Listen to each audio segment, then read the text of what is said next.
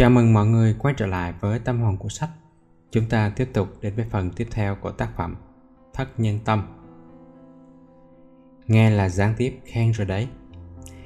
Nếu bạn tin có trái đất, thì chắc không ngờ ai trong chúng ta cũng thích được khen ngợi. Thích được khen cũng do thể dục coi mình là quan trọng. Tự nhiên, ta thèm bạn ngã của mình được tán dương. Ai nấy đều nhận mình là tài đức nhiều khi không thấy ai tán dương mình, ta tỏ ra tướng diện hoặc trình trọng, hỏng hách. Có khi ta dùng lời nói khéo kích thích kẻ khác, khen ngợi ta. Nhu cầu được khen, quả thực là hối thúc, không kém gì ăn uống. Mà lúc đàm thoại thì ta lắng tai, nghe ai say mê câu chuyện của họ là ta làm gì nếu không phải sáng tiếp ca ngợi họ? Ai chưa biết nghe, nghĩa là khen chưa nắm được thuật thuyết phục. Khen là má lực, hấp dẫn hơn nữa trong lĩnh vực ái tình. Bà dorothy dix, một nữ ký giả lừng danh về gỡ rối tơ lòng, có một lần phỏng vấn một tên sợ khanh ở trong tù. Có người đã từng lừa tình lẫn tiền của 23 phụ nữ. Nhờ đâu mà y chiếm được lắm người yêu như vậy? Thì y bình tĩnh trả lời, cứ khen họ thôi. Đọc mấy dòng này, chắc bạn thương hại nhiều người phải yếu quá mà.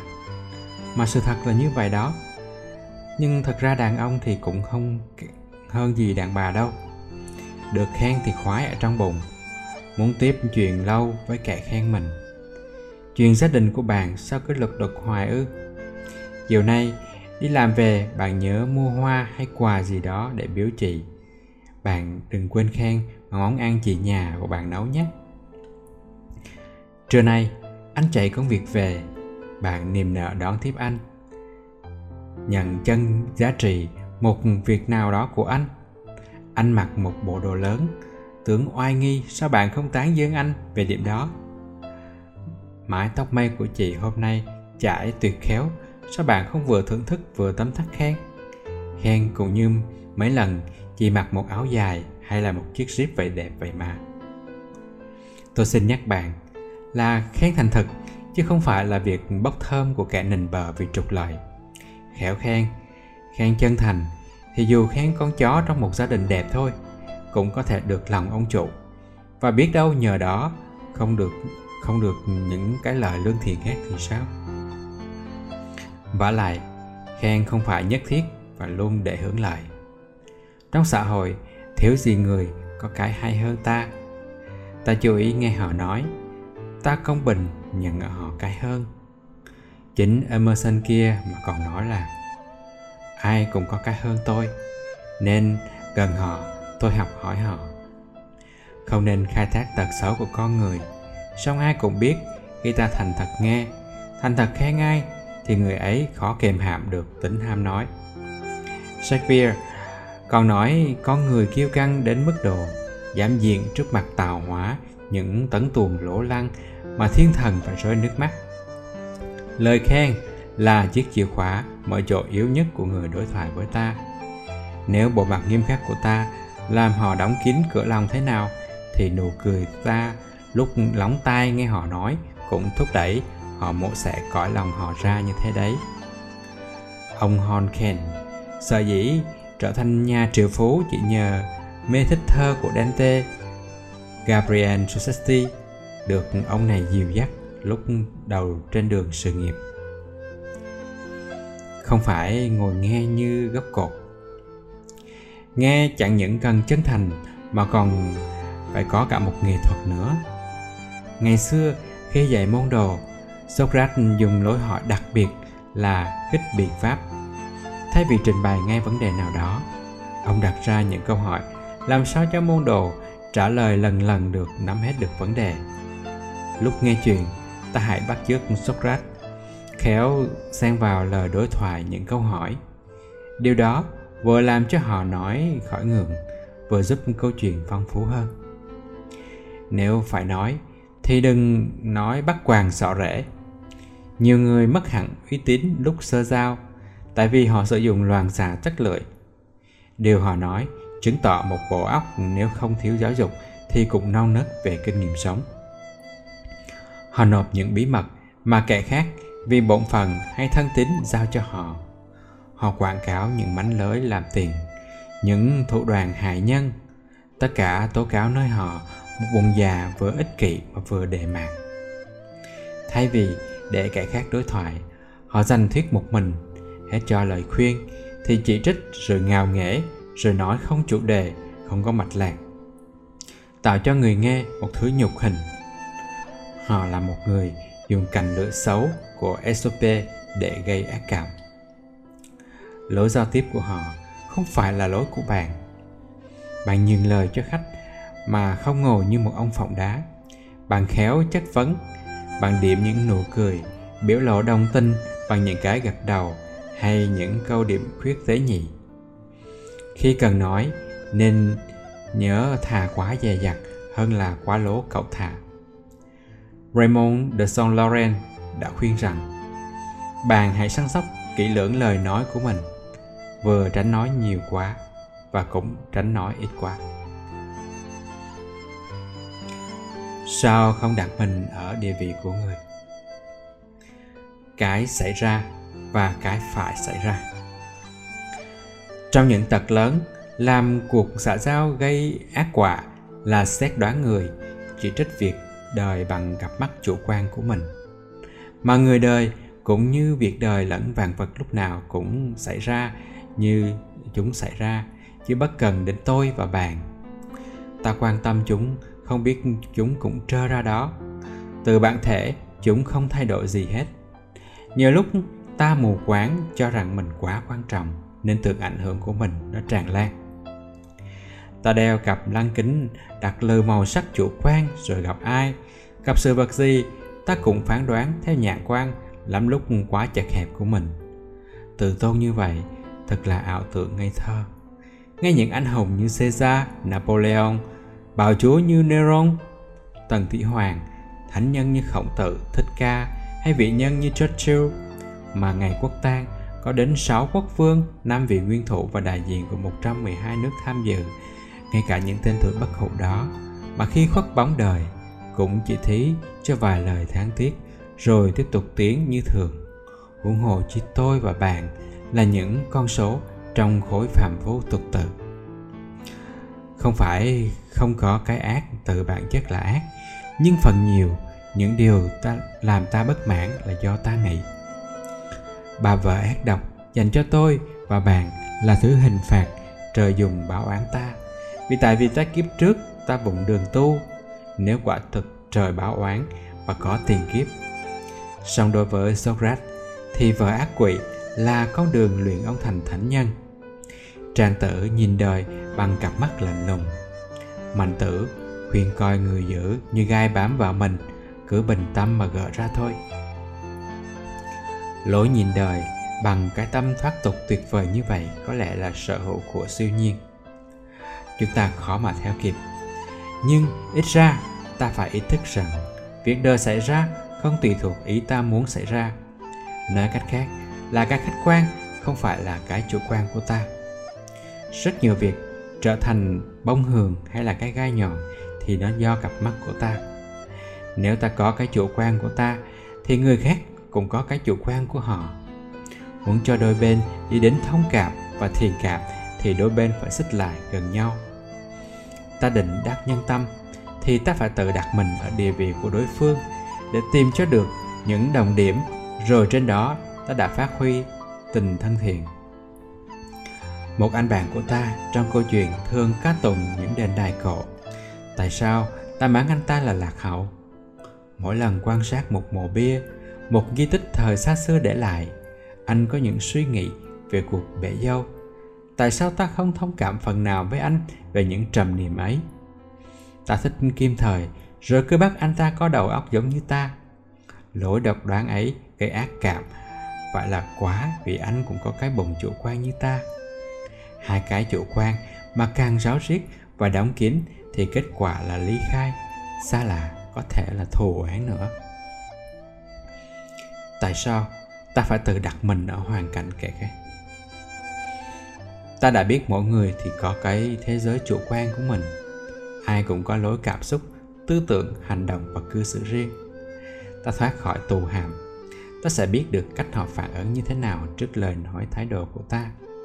Đứng về phía họ để nhìn vấn đề. Họ và ta có phần nào là bạn rồi, do đó tranh bớt được nhiều nghi kỳ cãi lại họ thích nhạc của thế hệ đang lên. Tiểu thuyết có trái tim ướp nước mắt, còn ta thì mê hát bồi cải lương nghiêng đọc truyền tàu. Xong ta dẹp qua một bên cái mê, cái ghiền của ta, thì tự nhiên ta dễ có nhiều cái đồng ý với họ. Đáng lưu tâm nhất là mỗi người thì một tính.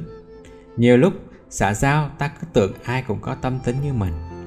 Thế rồi ta ăn nói, nhưng ai cũng bồng già giống ta ai nói nghịch ta ta cãi, ta lý luận, ta rơi ra nữa. Mà ý cùng là ta độc tài bắt ép kẻ khác cảm nghĩ như ta. Không được vậy thì ta ghét. Nhưng người đời có phải như ta tưởng đâu? Cái câu bá nhân bá tánh, ta biết quá mà. Coi mình quan trọng thì thiên hạ, họ cũng coi họ là trung tâm của vũ trụ vậy. Việc đời đã phức tạp, lòng người còn rắc rối hơn nữa. Đâu phải cái gì cũng đơn sơ, cũng máy móc mà ta tính trước được như một bài toán số đâu. Và lại, tại sao ta quá tự mạn cho rằng cái gì cũng quán thông? Sự tiếp kẻ khác tùy cá tính của họ, cùng nhìn theo quan điểm của họ. Ta được cái thanh, ta được lời thanh cao này là sáng suốt về nhân tâm và việc đời. Raymond de Saint Laurent nói, bạn phong phú, hóa ý, hướng tâm lý của bạn. Trang bị đầu óc lạc quan, ta thấy đời càng phức tạp từ việc ờ, từ việc đến tình ý và càng đẹp. Vũ trụ lẫn nhân sinh chắc càng cội nếu cái gì cũng có một khuôn. Người ta chẳng đã nhàm chán hàng hóa vì sản xuất độc có một kiểu ư. Giới bạn bè của ta có nhiều thứ tâm hồn, ta thấy vậy cũng hay hay. Còn xét về mặt tiến hóa thì động cơ thúc đẩy văn minh tiến bộ đâu phải là một sớm một chiều, mà nó cần có phong phú phức tạp như vậy, ta có đủ lý do để thoát khỏi vỏ ốc cá nhân của mình mà phán đoán theo quan điểm của kẻ khác. Gặp lúc người ta bất mãn thì sao? Muốn đáp câu hỏi này, ta thử đặt câu hỏi trước hết là lúc ta phát cáo lên với ai thì ta đòi hỏi cái gì? Máu nóng sôi trong huyết quản của ta. Ta cho là bị hiểu lầm, là hàm oan ta muốn bộc bạch tâm sự. Rồi ta nghĩ rằng kẻ khác nói bậy, suy xét làm nữa. Ta nói để sửa dạy họ. Kiêu khí còn thúc đẩy ta nói cho ai nấy thấy rằng ta khôn. Ta không thua gì đối phương nữa. Lúc dần dần đại khái, chúng ta hành động như vậy đó. Và kẻ khác, khi bị cơn tam bành chụp, cũng hành động không khác ta là bao nhiêu. Như vậy thì bạn biết họ đòi cái gì rồi? Họ là trí thức hay bình dân, bạn đừng có quan tâm. Hệ nổi khùng lên là họ đòi nói cho hạ hơi. Đừng cạn nhu ở cầu ấy của họ. Nếu muốn gây thiện cảm với họ, các tư tưởng sâu kín nhất, các tình cảm nồng nhiệt nhất, họ thèm khát bày tỏ ra cho bạn. Hãy lắm tai nghe họ. Thí cho họ món quà ấy đi, rồi họ sẽ đổi lại cho bạn cảm tình. Dành nói với họ mà được lời lộc gì đâu. Lúc cuồng nộ họ còn cho ta có lý nữa đâu. Ta thì tự tin là khôn hơn họ. Mà xét kỹ, ta định gây thiện cảm chứ có phải là tranh vương tranh bá gì. Còn khôn thì biết ai thật khôn hơn ai. Dale Carnegie hó mạnh nói óc thông minh, các óc ngu xuẩn. Chỉ ở chỗ có nhiều hơn tí chút một chất iốt trong hạch giáp tràn tuyến thôi. Trút bớt chất ấy, tôi và bạn có thể thành thằng ngốc nếu không phải là thân chủ nhà thương biên hòa hơn nhau chỉ vài dòng iốt mà lo khoe khoang, lo giới thiệu tài ba, quảng cáo đức tính của mình để làm gì. Bây giờ, giá ta bộ ngựa ra chết. Mấy người than khóc số của ta. Vài tháng sau, chắc không còn bóng nào nhắc đến tên ta. Thế thì tại sao ta cứ lo lấy cái hơn của ta mà đập cái hơn của người? Không thiếu người ghét cái hơn của ta đâu. Theodore Roosevelt, lúc làm thống đốc New York, cũng như lúc ngồi Nhà Trắng. Mỗi khi đưa ra những sáng kiến của ông, vô tình tạo cơ hội cho vô số kẻ thù tấn công. Ai nản chí, chứ ông thì không. Ông nỗ lực làm cho kẻ thù của ông vô tình cưu mang các sáng kiến của ông. Ông đích thân gặp họ trong bầu không khí thân mật, thảo luận với họ, đối thoại với họ, dẫn dụ họ, khích lệ họ nói ra những điều mà trước kia họ phản đối xuyên qua gương của roosevelt, ta rút ra hai bài học như thế này. Thứ nhất, không thiếu gì người tấn công cái hơn của ta. Người ta không chịu nổi ta hơn họ. Mồi ngon để họ đả phá là sáng kiến của ta. Sáng kiến của người quyền cao tước cả, còn đỡ chứ sáng kiến của người thuộc hạ mà có vẻ che lấp khả năng của thường cấp thì thuộc hạ ấy khó mà ở yên thật không phải vô lý mà công giáo kẻ tội kiêu căng đầu sổ của bảy tội các bợ cơ bản. Mà càng giàu thế lực thì càng dễ kiêu căng. Ngày xưa, dương tu bỏ mạng vì tay tào tháo cũng do thứ thông bệnh ấy. Thường dân, tay trắng kia mà cũng không thích kẻ khác tỏ ra hơn mình, huống hồ chi người nha trảo, đông binh quyền lớn. Ý nào của tôi và bạn tự tìm được ta cho là chân lý? Nâng niu như ngọc ngà. Còn ý nào của kẻ khác? Đầu thốt ra từ lưỡi vàng mối bạc, ta cũng nghi kỳ coi đó là tầm thường. Xin bạn nhớ cho sự thật phũ phàng đó. Bài học thứ hai là muốn dẫn dụ kẻ khác, ta phải làm theo lời khuyên của lão tử. Quân tử phải hạ mình xuống, vì mưa nguồn nước suối chỉ chảy về sông sâu biển thẳm, chứ không chảy ngược lên núi đồi bắt người chấp nhận sáng kiến của mình không thể làm như lấy đũa bếp à, gán cội con chó cho uống thuốc được. Ý thức nên điều đó nên đại tá House lúc Wilson làm tổng thống nước Mỹ luôn được ông này trọng nể và nghe ý kiến. Đại tá House là phù thủy ư? Đương nhiên là không. Ông chỉ làm một công việc đơn sơ là khi ông muốn Wilson chấp nhận sáng kiến của ông ông lừa lúc thuận tiện gời phớt qua sáng kiến ấy. Chờ cơ hội khác, ông lái tinh thần của Wilson đến chỗ cưu mang sáng kiến ấy. Sau cùng, hạt giống mà ông gieo đã nảy mầm đâm hoa kết quả. Tức là Wilson tự ý đề nghị ông thi hành hay bắt kẻ khác thực hiện chính sáng kiến mà ông cho Wilson được biết trước. Muốn hành động như đại tá House, phải có một tinh thần già dặn, là không háo danh miễn được thiền quả cho đại cuộc thì thôi. Không cần ai ca tụng cá nhân mình cả. Dĩ nhiên, coi lỗi sự sự, tìm cách sáng chói lặt vặt là của hạ nhân. Trong hết mọi nghề, kể cả nghề tra tội muốn dẫn dụ ai, phải tự mình ở địa vị của kẻ khác. Phần 3 tâm lý tác nhân tâm và đắc nhân tâm khi nói chuyện hàng ngày yết hầu của đối nhân sự thế là nói chuyện. Thứ nhất là chúng ta nói về khái niệm. Khi bàn về quan niệm của con người, tôi đã nói với bạn một trong những xu hướng của con người là xu hướng về đoàn thể mà nhà tâm lý học gọi là thể dục hướng xạ. Vì mang trong mình thể dục này, con người tự nhiên muốn kết đoàn, muốn sống gồng mọi người để hợp tác hay chia sẻ buồn vui. Cũng do thể dục hướng xạ con người không sống đơn độc, mà sống tập đoàn thành xã hội từ gia đình đến quốc gia, quốc tế. Mà đã có cuộc sống tập hợp, thì nên có vấn đề đối xử với nhau, sao cho cuộc sống chung đó được êm đẹp và hữu ích. Sự đối của con người trong tập thể gọi là xã giao. Tuy con người tự nhiên hướng xã, nhưng không phải ai tự nhiên cũng đều cư xử bạc thiệp và làm cho kẻ khác vừa mến vừa phục nghĩa là không phải tự nhiên hướng xạ thì tự nhiên hợp xạ. Hai tiếng xạ giao chỉ chung việc sự đối với nhau của các phần tử trong một xã hội còn xạ giao một cách hợp xạ gọi là lịch sử. Từ lịch sử đồng nghĩa với mấy tiếng như là Politines hay là Urbanité của Pháp. Politesse theo nghĩa đen là chỉ tình trạng của vật gì nhờ chạm cọ nhiều mà hết gấp cạnh, hết nhám nhúa trở thành trơn tru.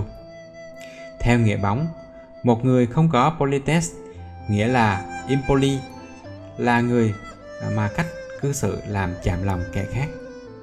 urbanite do tiếng ub nghĩa là thành thị chỉ tình trạng văn minh của của người ở nơi văn hóa cao nó nghịch với rusticite bởi tiếng rust là ruộng rậy chỉ tình trạng quê mùa của người ở nơi mà văn hóa thấp.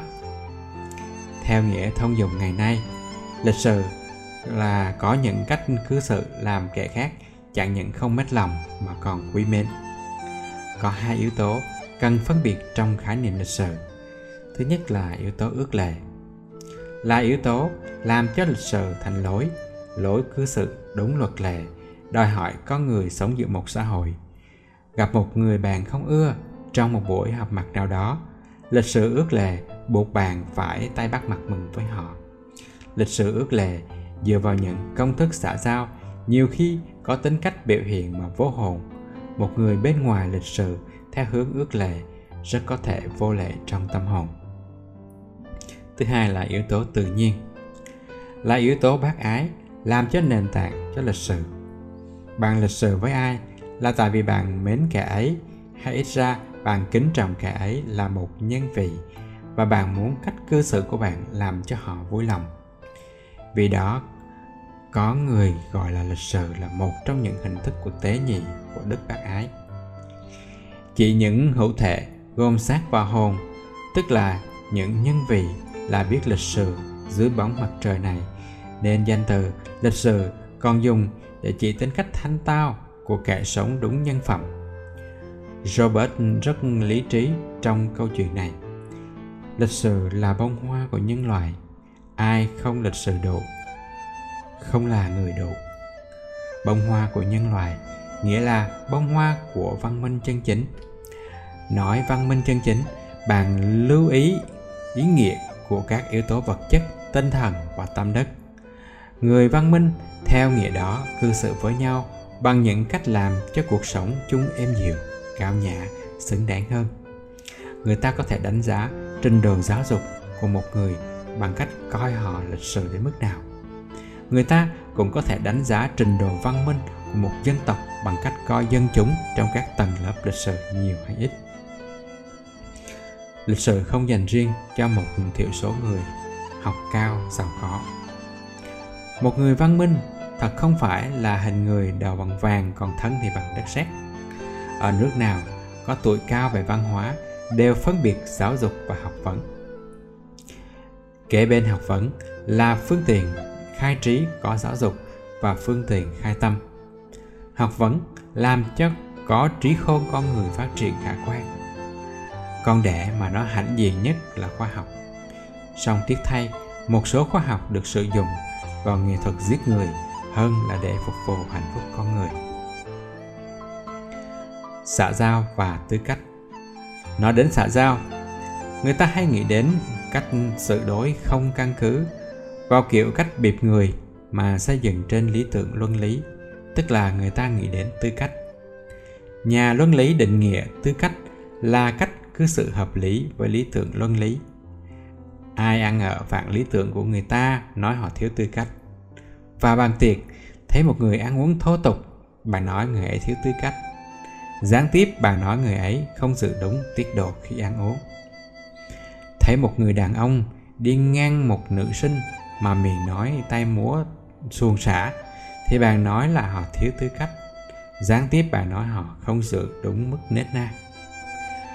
Động cơ của tư cách là từ chột con người ta dễ bị tình dục xấu hay hoàn cảnh không trong sạch cảm dỗ ăn nói, hành động tỏ ra thấp hèn chính tự chủ, giúp cho con người giữ mình đúng đắn. Tư cách có thể gọi là tập quán, nhờ đó ta kiểm soát luôn luôn các cử chỉ, ngôn từ và hành động của ta để chúng không phản nhân cách. Thiếu đức tự chủ, ta không thể dẻo dai kiểm soát như vậy, là tự buông mình rơi vào nếp sống phóng túng beta càng đào sâu ý nghĩa của tư cách, bạn thấy người có tư cách là người có ý thức đậm đà về phẩm cách con người của mình và của mọi người. Một người lãnh nhiệm vụ nơi công cộng cư xử đúng đắn vì sợ trăm nghìn con mắt của kẻ dưới, người trên khinh bị mình, cũng như một người trong đời sống riêng, dù không bị ai dòm ngó, vẫn sống đúng luân lý. Hai hạng người đó đều đáng kính vì biết quý trọng nhân phẩm của mình. Chính điều đáng kính đó làm cho linh hồn, cho tư cách của họ. Người ta chia tư cách làm hai loại, đó là tư cách ngoại thân và tư cách tinh thần. Nói về tư cách ngoại thân, là tư cách bên ngoài gồm những cử chỉ, thái độ, lời nói, hành vi xứng hợp riêng với tuổi tác, những chức vị xã hội của mình. Tư cách cấm con người đi đứng mà thân thể không kiềm chế, tỏ ra xu xì, đứng chống nạnh ra với vẻ phách lối, ngồi mà trông như nằm hoặc ăn uống hỗn độn tư cách cũng không chấp nhận dòng lưỡi già hàm, lời nói thô tục. Khi hành động, tư cách cũng cấm ta, có những hành vi thân mật đến mức xuồng xạ đối với người trên cũng như người dưới. Giữ tư cách như vậy, tùy theo tuổi tác và chức việc xã hội. Một trẻ em mặc áo thun đỏ rực đi dạo phố, bạn không cho là chướng mắt. Một anh thợ máy khi nói chuyện với bạn cổ áo mở nhiều nút bẹt ra, bạn không quan tâm gì. Song một linh mục hay một nhà sư mà tiếp khách với cổ áo mở bành ra một cách cậu thả thì bạn sẽ bớt kính trọng. Định luật tổng quát của tư cách là người ta càng lớn tuổi, càng có địa vị xã hội cao, càng phải cư xử xứng hợp với nhân phẩm. Về tư cách tinh thần là cách sống tập thể cũng như sống riêng vẫn luôn trung tín với bổn phận và lý tưởng. Người có tư cách tinh thần, không nô lệ, những kiểu cách xã giao giả hình, cố ý lừa bịp xã hội để trục lợi hay che đậy cái tồi tệ của cá nhân mình. Họ xử đối tử tế trước hết vì họ coi trọng coi mình là nhân vị và đã được giáo dục đồng thời kính trọng mọi người. Giả bên ngoài, có làm một hai việc gì phật lòng người xung quanh? Thì kẻ có tư cách tinh thần cũng không đến nỗi bị trách phạt vì thâm ý của họ tốt. Họ hành động theo lý tưởng bác ái, nên nhiều khi họ ít lời lẽ dịu ngọt mà họ lại thật sự tốt bụng. Tư cách tinh thần, còn bắt có người kèm hãm các nỗi khổ buồn, tức giận, oán ghét để thành thực tỏ ra vui tươi, làm đẹp lòng kẻ họ giao tiếp.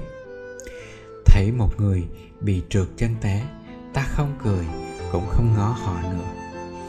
Nghe một người khách nói chuyện, dùng một tiếng ngoài quốc sai, ta không tỏ ra khó chịu. Ta thấy, ta nghe mà không ngạc nhiên. Người la mã xưa nói, không nên ngạc nhiên gì hết. Phải điềm đạm, vì lòng bác ái như vậy mới thật là có tư cách tinh thần.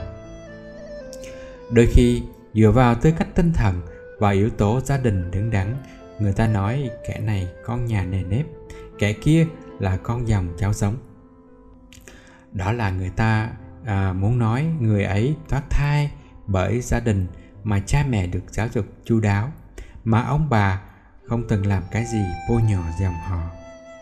Người ta tin rằng hệ đất lành sinh cây tốt cây lành sinh trái tốt. Tuy nhiên phải đề phòng trường hợp mà sầu riêng giống ngon trồng có trái là bị sườn dòng họ, gia đình nào cũng có một hai con cháu làm ông bà nằm không yên nơi chính suối bằng những việc làm sai trái. Giáo dục và xã giao. Ngày nay ở nhiều nước, trong nhiều cơ quan giáo dục, người ta hiểu giáo dục là học vấn. Song nếu phân tích kỹ đối tượng của hai công việc ấy, ta thấy chúng có nhiều điểm khác biệt quan trọng. Trước hết, xin bạn lưu ý ở đây tôi dùng tiếng giáo dục cố ý đối chiếu với học vấn chứ không phải là dùng một danh từ khác như là tâm dục chẳng hạn. Thứ tiếng giáo dục có nghĩa rộng quá. Nó bao hàm bất kỳ một việc nào một phát triển con người từ thể xác đến tinh thần. Theo cách phân biệt thông dụng của nhiều nhà giáo dục trong đó có Dupalup, có Saint François de Sales, Pauen Don Bosco thì giáo dục nhằm đào luyện tâm tính, tình cảm có người, tạo cho nó có những tập quán tốt, tập quán hành động theo luật phản ứng có điều kiện. Chính giáo dục làm cho tinh thần chế ngự các tình dục xấu, ý chí sử dụng tự do mà không bị các thị dục bất thiện ảnh hưởng, nhất là làm cho trí tuệ dễ tìm được đối tượng của nó là chân lý. Người mà càng được giáo dục càng tiến đến lý tưởng làm người. Xét như vậy, người ta thấy giáo dục nặng nề đào luyện tâm hồn, đưa con người đến lý tưởng của luân lý. Vì đó, trên kia, tôi đề nghị dùng chuyến tâm dục để đối chiếu với tiếng học vấn. Học vấn thường được quan niệm là chỉ đào luyện về trí tuệ, cung cấp cho óc con người những kiến thức khoa học, về khoa học tự nhiên, khoa học xã hội. Lý tưởng của nó là thí cử đỗ đạt. Dĩ nhiên trong khi áp dụng học vấn, người ta cũng có bàn đến tâm dục, song đó là chuyện phụ cũng dĩ nhiên, học vấn giúp cho không ít con người tiến về mặt tâm đức, vì trí tuệ là một trong những trí năng của con người. Nó góp phần vào việc làm cho con người thấu hiểu vạn vật. Song đối tượng chính của học vấn là làm cho con người thông minh. Và lại, trong thực tế ở nhiều quốc gia có chịu sự ảnh hưởng của thời đại, của chính trị, của chế độ vì đó, thí dụ ở việt nam, người ta thấy trong thời nho học thịnh hành quan niệm về mảnh bằng khác với thầy tây học pháp thuật học vấn thường có giá trị giai đoạn hay thay đổi theo trào lưu chính trị, trong khi giáo dục tuy thường bị lãng quên mà bất di bất dịch, vì từ bản thân nó nhằm đào luyện bản tính của con người là cái độc lập với thời gian và không gian. Con người mê ăn giáo dục luyện cho nó tiết độ. Điều đó cần cho thời trung cổ theo chế độ quân chủ, mà cũng cần cho thời hỏa tiện theo chế độ dân chủ, cần cho âu mỹ, cũng cần cho á phi. Xét bản chất của xã giao, tách riêng lịch sử, ta thấy chúng là một đối tượng đào luyện của giáo dục.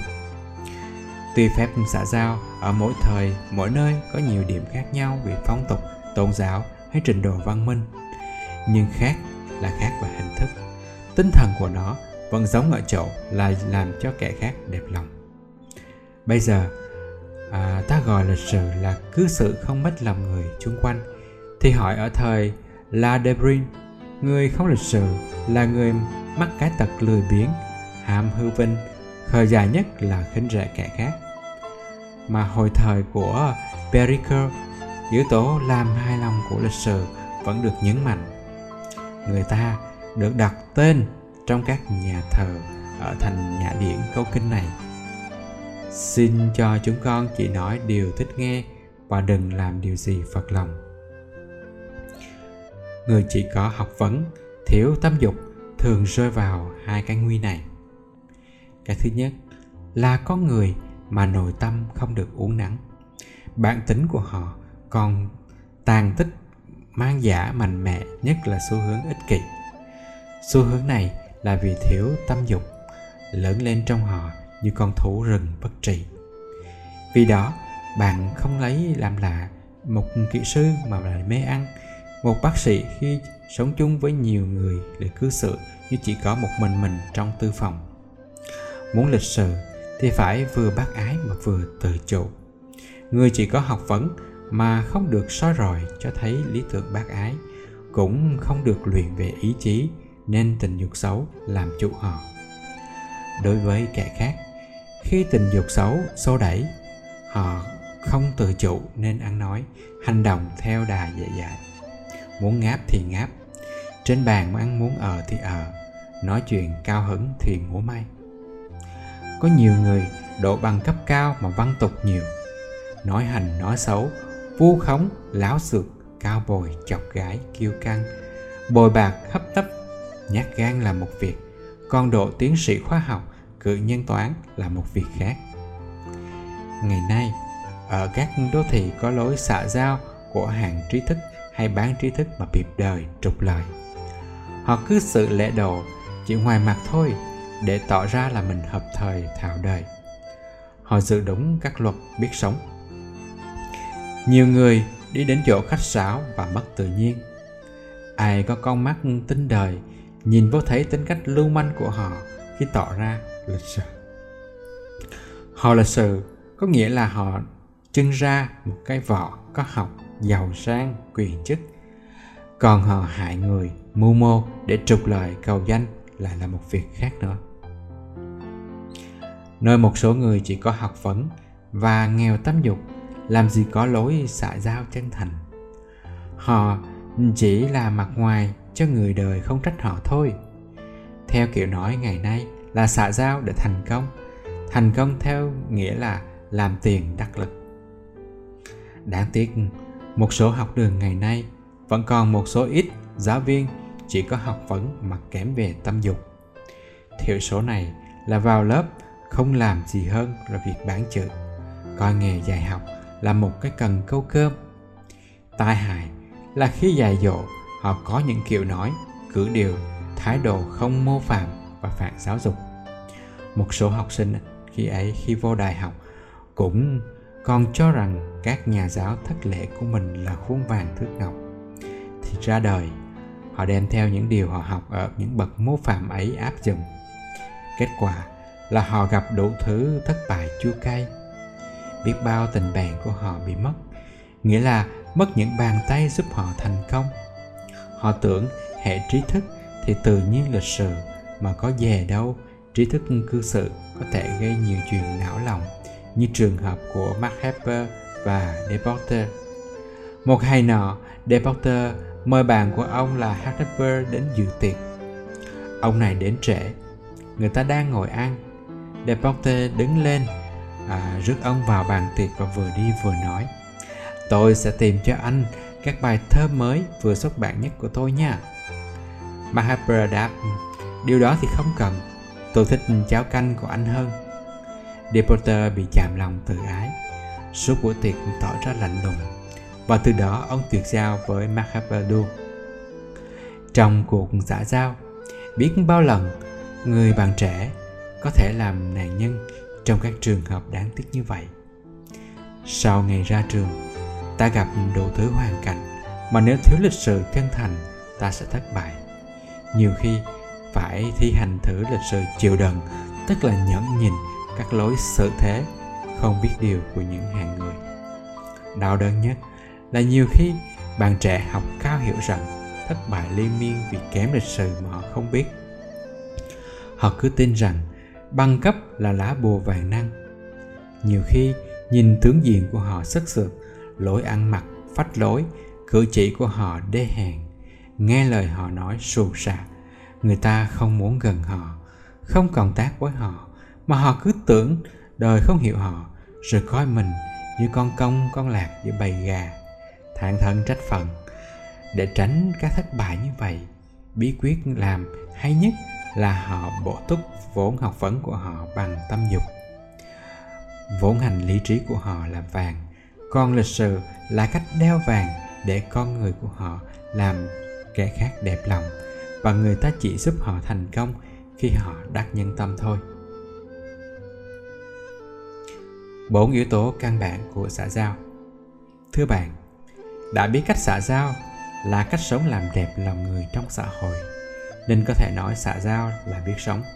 Mà biết sống là biết giao tiếp bằng lời nói, thư từ đắc nhân tâm, nên biết sống tức là biết nói và biết viết.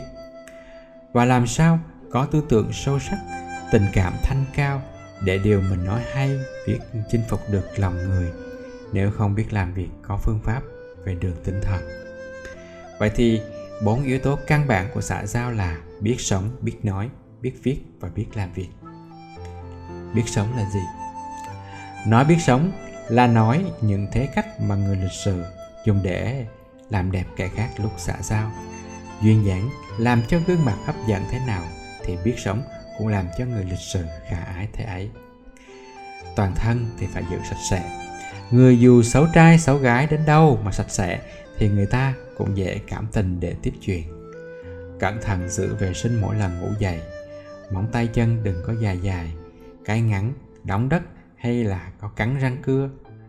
Sạch sẽ, thể xác nói lên sạch sẽ tâm hồn. Bà Bridget Terror nói rằng, tôi không biết điều kiện nào bất lợi cho sự thánh khiết của tâm hồn bằng sự dơ bẩn của thân thể. Trong đời sống tư cũng như trong khi sống tập thể, phải trật tự. Trật tự nói lên đầu óc ngay thẳng, dứt khoát, rõ rệt. Nó giúp ta đỡ mất thời giờ, đỡ hao tiền tốn công và làm cho kẻ khác dễ chịu. Người viết tiểu sử của cuvier nói về ông, mỗi giờ có việc rõ ràng, mỗi việc có phòng riêng, trong đó có đủ đồ nghề cần thiết cho việc đó. Cuvier là tấm gương sáng cho ta về trật tự, cũng khi sống cũng như làm việc đối với kẻ khác. Người ta nghĩ sao về ta khi mà vào tư thất hay văn phòng của ta để thấy ta để đồ đạc như hồi thiên địa còn sơ khai. Franklin khuyên ta rằng, trong nhà mỗi vật có chỗ xứng hợp và làm việc các việc đúng đúng thì đúng lúc. Người ta cũng có thể trong cách nằm ngồi đi đứng của ta mà phân biệt được phần nào đời sống luân lý của ta. Tối kỳ những thái độ trắc nét tỏ ra cương quyết mà đừng thô bạo, hiền diệu mà không nhu nhược dè dặt thái quá làm mất tự nhiên trở thành kỳ dị.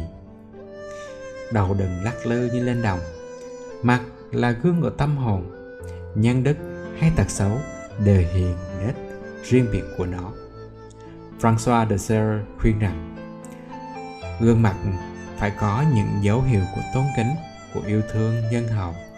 Vui mà không sao xuyến, bình tĩnh mà không quá phóng túng để tóc râu, hớt cao và cẩn thận. Tóc hớp, hợp, tóc hớt hợp thời và đứng đắn. Đừng để râu kỳ lạ. Nếu không cần, thì đừng dùng nước hoa như phụ nữ. Cần dùng thì lựa mùi dầu thơm, kiểu quái lạ.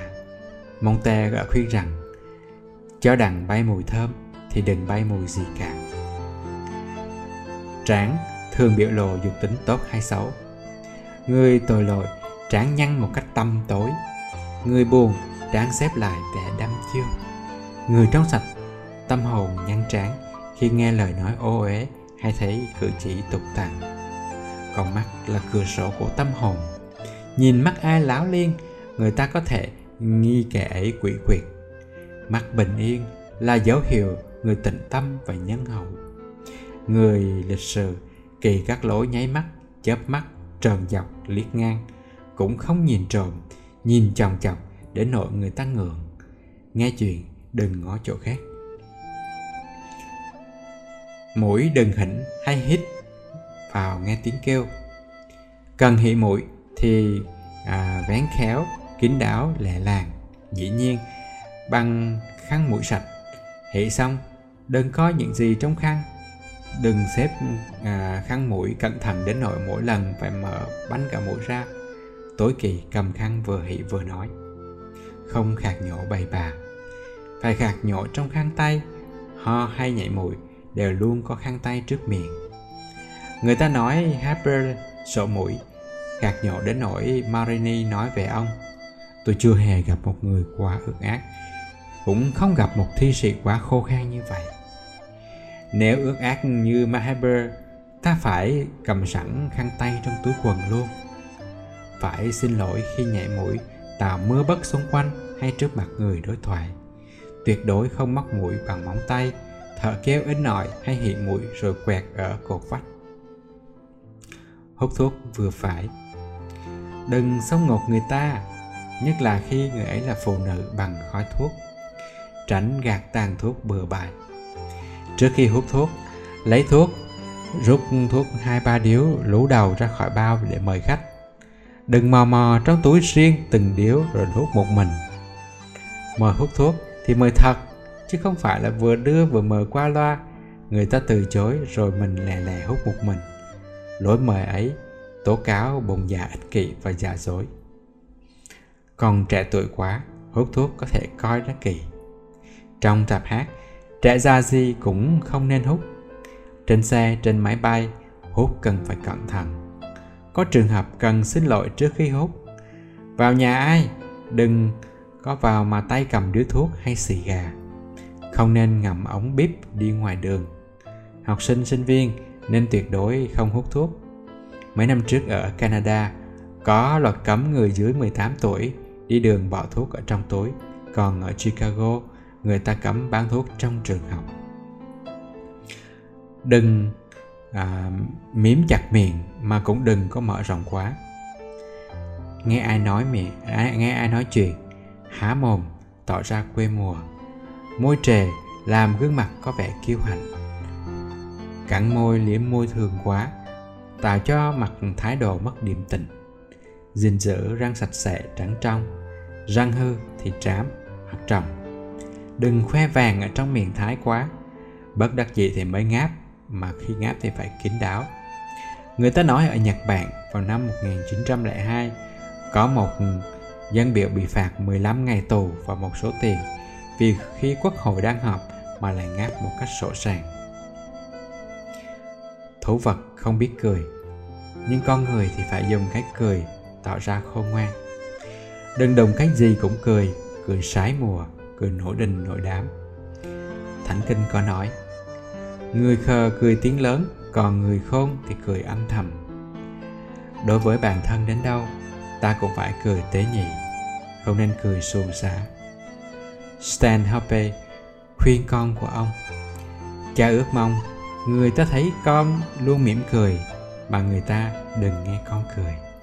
Lời khuyên ấy là vàng là ngọc. Cười vui tươi, chân thành, chứ đừng cười hõm hình mỉa mai khi gặp những gì mà gây cười, đừng nhảy cười quá. Không nên nghiêm nghị, sái mùa mà cũng đừng dễ dàng bị chọc cười. Vui vẻ, đừng thành xê xòa lăn loàn đến trắc nết. Trước mặt thiên hà coi chừng những tật của ta như là nháy mắt, nghiến răng ken két búng tay đằng hẳn, rung đùi hay cắn móng tay. Có người hay nhúc nhích hai bàn tay nếu không gây chướng mắt thì cũng đừng làm cho cười tai phải móc kỹ rửa sạch, đừng để bái mùi không nên ngoái lộ tai bằng ngón tay trước khi trả lời. Người nói sẽ ngừng và coi ta như trẻ con. Tay chân rửa sạch. Móng tay phụ nữ, để khéo thì dễ coi. Còn đàn ông thì dù để khéo tới đâu cũng rất chướng mắt. Sava nói rằng, một bàn tay săn sóc kỹ luôn làm cho tôi nghĩ đến sự tế nhị trong tâm hồn và giáo dục. Phải bạn làm sao có cảm tưởng tốt về một người, tay cục mịch móng dơ bẩn? Đừng thọc tay vào túi khi nói, cũng đừng chắp tay sau mình, nhất là trước người lớn. Trao đồ cho cấp trên phải dùng hai tay. Tránh tật ngồi với ai thì lấy tay nhịp nhịp, giống như đang đánh đàn. Đừng có lối chơi xô đẩy, vỗ vào đầu vỗ vào đầu, vào vai hay vào đùi kẻ khác. Chân dùng vỡ phải thường rửa bằng xà bông. Dài đừng có kiểu kỳ gì không lạc hầu không rộng quá, cũng không chặt quá. Xem tướng đi, người ta biết tâm tính ta ít hay nhiều. Đi cà lết là lối đi của những người nhu nhược. Đi nghe bực bực là dấu hiệu không trầm tĩnh tỉnh thô bạo. Đi mặt hất lên trời là đặc điểm của người kiêu căng. Đi thân thẳng lên mà đừng ra vẻ cứng cỏi. Bước đi từng bước cẩn thận đừng kéo lết gót giày và cũng đừng nền giày to tiếng trên nền gạch. Không nên đánh đồng xa quá rộng. Đi chữ bát, ráng sửa ngay lại dần dần. Không bước rí rí, mà cũng đừng bước dài như đo đất. Đi ngủ và thức dậy có chừng mực. Nên đi ngủ sớm và dậy sớm. Con trẻ, đừng ngủ dưới 9 giờ. Người lớn, ngủ mỗi đêm từ 7 giờ đến 8 giờ không nên thức khuya vô ích, mà cũng đừng ham ngủ quá. Seneca nói rằng, không có cái gì khiếp nhược và nhục nhã bằng ngủ khi mặt trời mọc mới dậy. Những người làm việc lấy đêm làm ngày cần ngủ ngay mà phải ngủ vừa đủ và chừng mực, tập dậy đúng giờ, không nằm nướng và dậy tùy hứng. Người khôn trước khi ngủ hướng thường và kiệm tâm. Các nhà đạo đức như Seneca, Pythagore, Socrates đều khuyên ta xét các việc ta đã làm trong ngày và quyết định hành thiền trước khi đi ngủ. Còn François Coupe nói rằng, người mỗi ngày can đảm, từ chất vấn và từ phê phán các cao, người ấy sẽ trở thành tốt đẹp mau chóng. Ngủ nằm ngửa hay nghiêng tay phải để khỏi làm tim khó hoạt động. Áo quần thì hợp thời, tiết kiệm và sạch sẽ. Đừng dùng màu sặc sỡ để thành bia cho thiên hà ngắm nhìn. Giữ quần áo sạch sẽ, đừng tỏ kỹ lưỡng quá trước mặt người ta. Cũng phải tùy địa vị xã hội mà ăn mặc. Đơn sơ là đức lý tưởng cho việc trang sức. Đối với người lớn, ta tỏ lòng con tôn kính chân thành, tôn kính cha mẹ, ông bà, cô bác, người có chức quyền, thầy dạy, người già nua tật nguyền thông thái như newton, mà không lần nào nói đến tên của thượng đế mà ông không cất mộ. Người học phải coi thầy dạy như cha, nhà nho có nói, nhất nhật chi sư chung thân vi phụ. Còn Theodore de Grand khi thờ thánh Axel, giáo dục con mình nói, từ đây, tiên sinh sẽ là cha của nó hơn là chính tôi. Chính thầy dạy là người ảnh hưởng ta nhiều nhất sau cha mẹ. Tất nhiên là những ân nhân khả kính của ta. Alexandros lại đế, đã nói, tôi mắc nợ thầy tôi là aristotle, hơn cha tôi là philippe. Người sau này cho tôi một đế quốc và người trước dạy cho tôi cách cai trị đế quốc ấy tốt đẹp. Khi cho ai, đừng chỉ nghĩ đến của cho mà quên cách cho cách cho, đầy thâm ý bác ái, tăng giá trị của cho. Một thi sĩ đã nói rằng, cách cho có giá trị hơn đồ người ta cho. Giúp ai với lòng từ bi lúc họ khốn khó là nâng đỡ, tìm trong cuộc đời chút ít ý nghĩa. Andre chenier đã nói rằng, nhờ những nỗi lo lắng của tôi tôi nhận trên mặt một người dấu vết sung sướng hay lãng quên mỗi muộn phiền trên bàn ăn người lịch sự là người tiết độ chỉ ăn uống vừa đủ khi đói khát thôi La Roche Foucault gọi tiết độ là tình yêu sức khỏe. Trong các tu viện khổ tu của công giáo là những nơi ăn uống vô cùng cực khổ, quanh năm không mấy ai bệnh hoạn.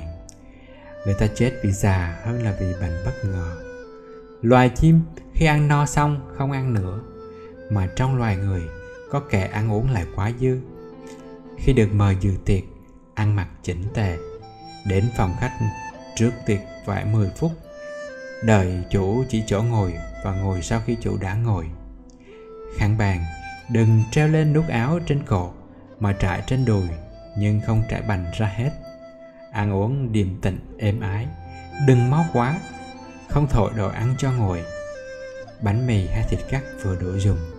Nhất là thịt cắt từng miếng, chứ đừng cắt chồng cắt đóng sau mỗi lần ăn uống, nhớ chùi miệng. Uống rượu coi chừng quá chén. Đừng có vừa ăn vừa nói. Cà phê còn nóng quá thì đời đừng thổi. Cũng đừng đổ vào đĩa rồi đi húp nó. Cách chào.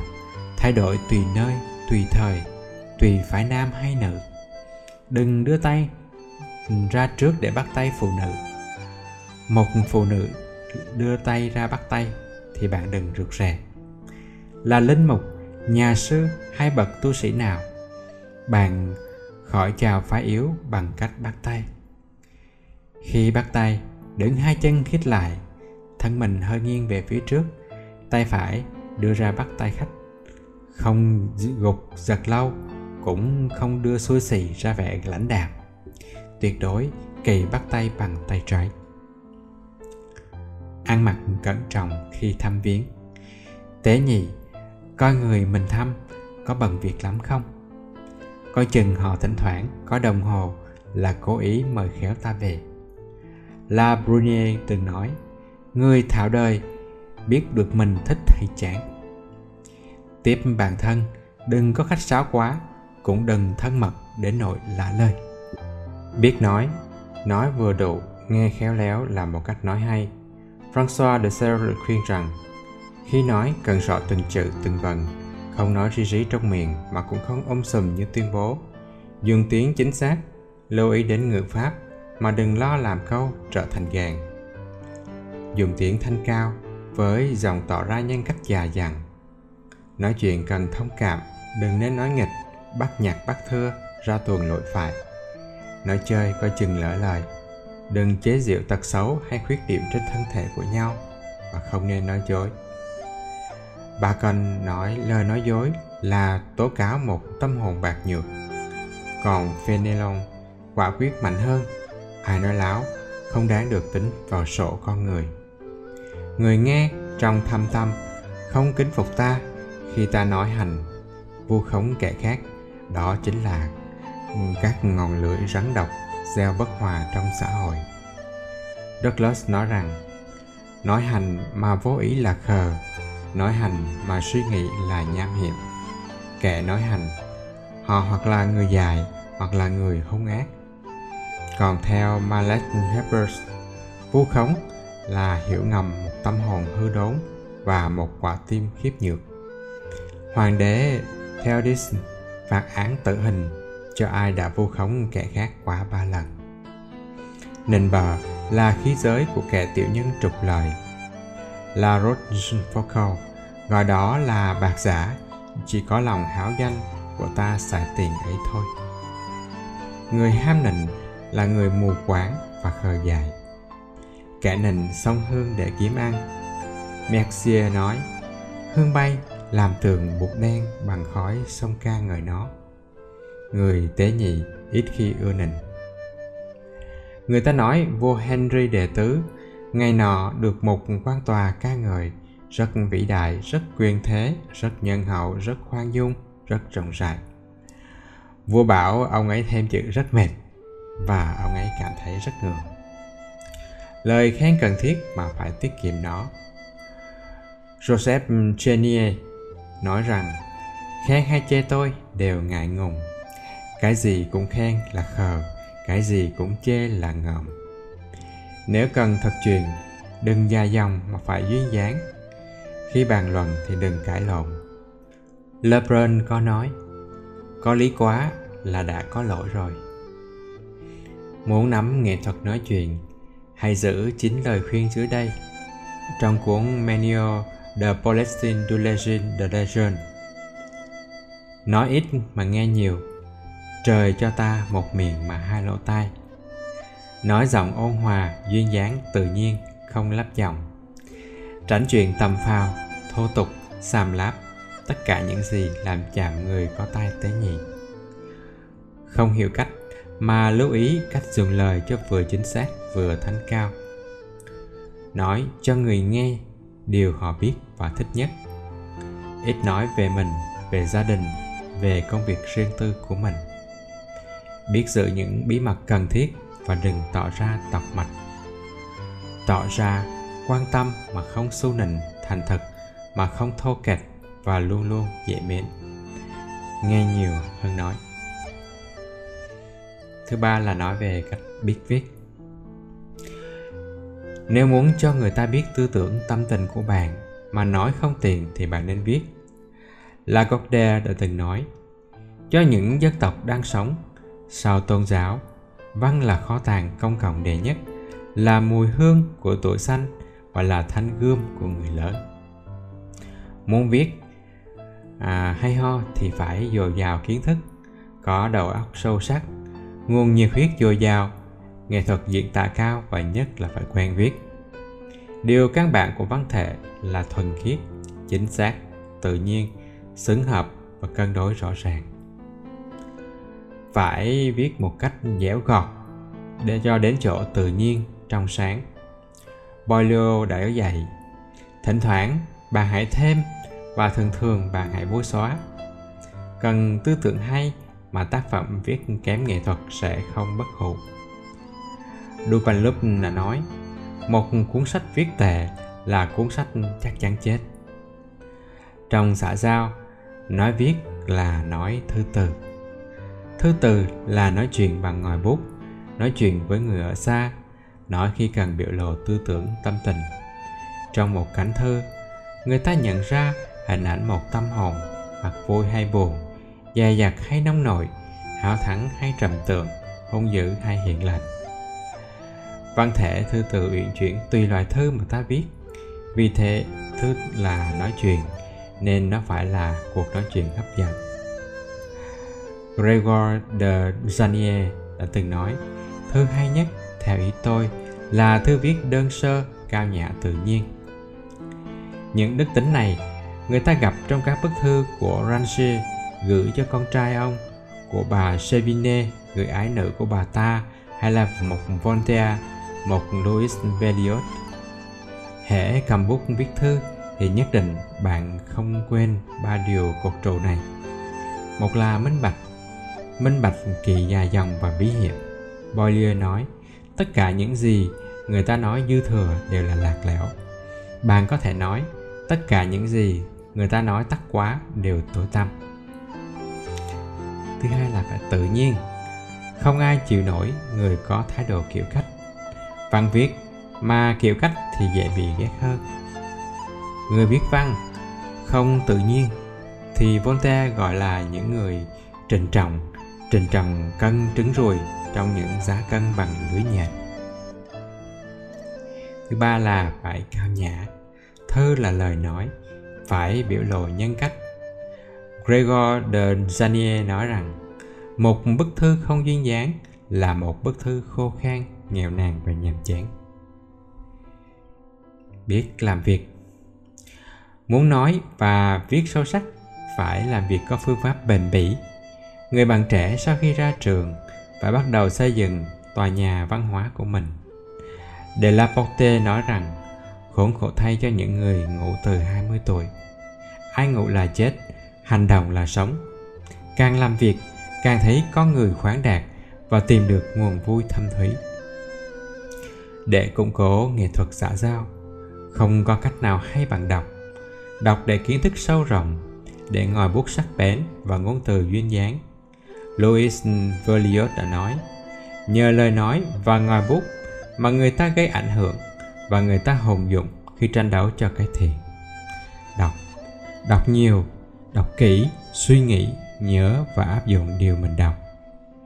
Vì sự nghiệp của bạn có phần phải xây đắp nhờ sự hợp tác của kẻ khác và đơn giản nhất. Vì là con người xã hội, nên bạn phải lưu ý vấn đề xã giao, mà đặc điểm là khéo léo và chân thành.